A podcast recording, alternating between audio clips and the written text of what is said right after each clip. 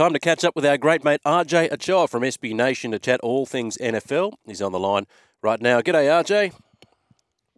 G'day, Julian. Great to be with you. Uh, happy almost Thanksgiving, even though your country doesn't celebrate that. No, it, it's weird you say that. I actually had turkey for dinner last night, would you believe? You know, uh, if you can have it more than once a year, you're doing better than us. Because for whatever reason, uh, you know, we isolate it just to that day. Yeah, pretty much.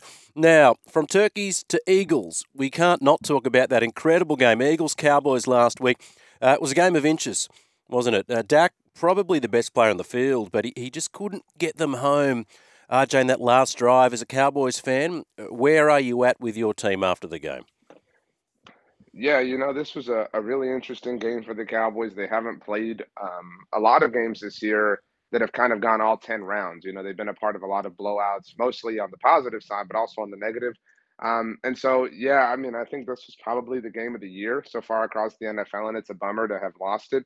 But I think that everyone, you know, for the most part, the collective fan uh, kind of agrees with you. I think everybody is really encouraged by the way that Dak Prescott played, and certainly by Mike McCarthy's willingness to lean into him and to lean into CeeDee Lamb, who's just been phenomenal um, ever since asking to be utilized more.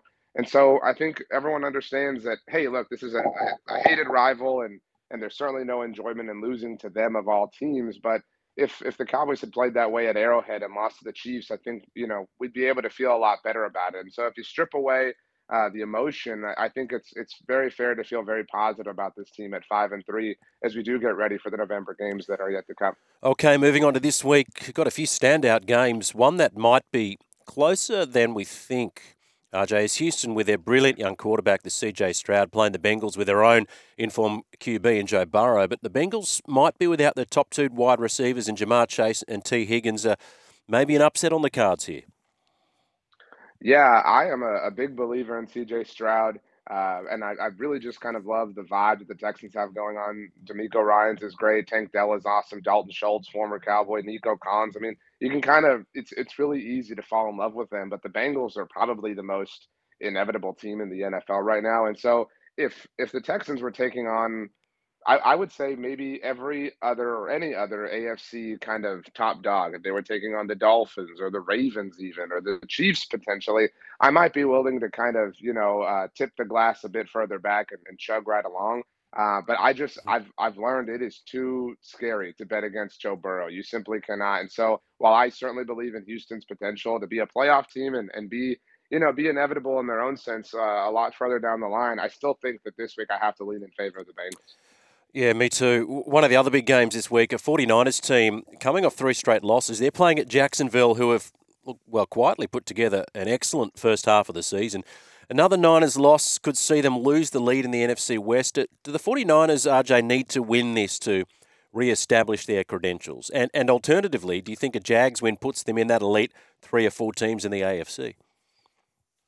You know, I certainly think that the Jaguars are, are right there. And I think that um, you know, the whole AFC South, because none of the teams are, are historical. People are a little bit slower to kind of put them uh, in the upper echelon of, of the Titans, uh, not literally, obviously, but uh, of the AFC. And so, yeah, I think if, if they're able to, to stave off the 49ers, you, you really have to give them credit. Although I do think a lot of people will will take some steam out of it and say, hey, look, these cats have just lost three in a row. You caught them at their weakest moment. But um, I, you know, I picked the the Seahawks to win the NFC West at the beginning of the season, and you know, I've said many times how much I regretted that. And so um, I certainly uh, don't want to walk back my regret because I think the Niners are that good. But I mean, I, I, mentioned Thanksgiving. The Niners play the Seahawks on Thanksgiving night. I mean, to your point, Seattle is in a really favorable position right now. They play uh, the Washington team. They're obviously one themselves, and the Rams before that game. And that game is in Seattle, by the way. And so I, I do think, you know, San Francisco has kind of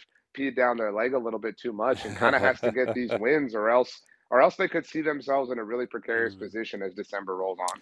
And finally, we've got the Browns playing the Ravens. A lot was expected of the Browns and Deshaun Watson in particular with that huge contract. He's had a pretty slow start to the season, looks now to be running into some form, and the Browns' defense has, has kept them in most games. The Ravens, uh, they have been on fire, RJ, the last couple of weeks, but at the same time, they've kind of been known to maybe lose games that they should win. Could this be another one of those games?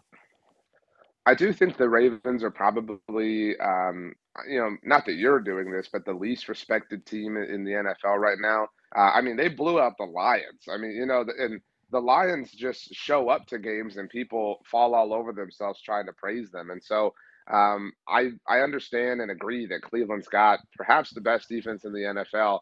But at this point, I'm I'm willing to kind of ride the Ravens until the wheels fall off. And they obviously had their way with the Browns in the first matchup, and and obviously a lot has changed on the offensive side of the ball in Cleveland since then. But I really think the Ravens might be the actual best team in the NFL right now. Mm. But I mean, you know, San Francisco was the best team in the NFL a month ago. You do not want to be the best team in the NFL before January because then you're peaking a little bit too early.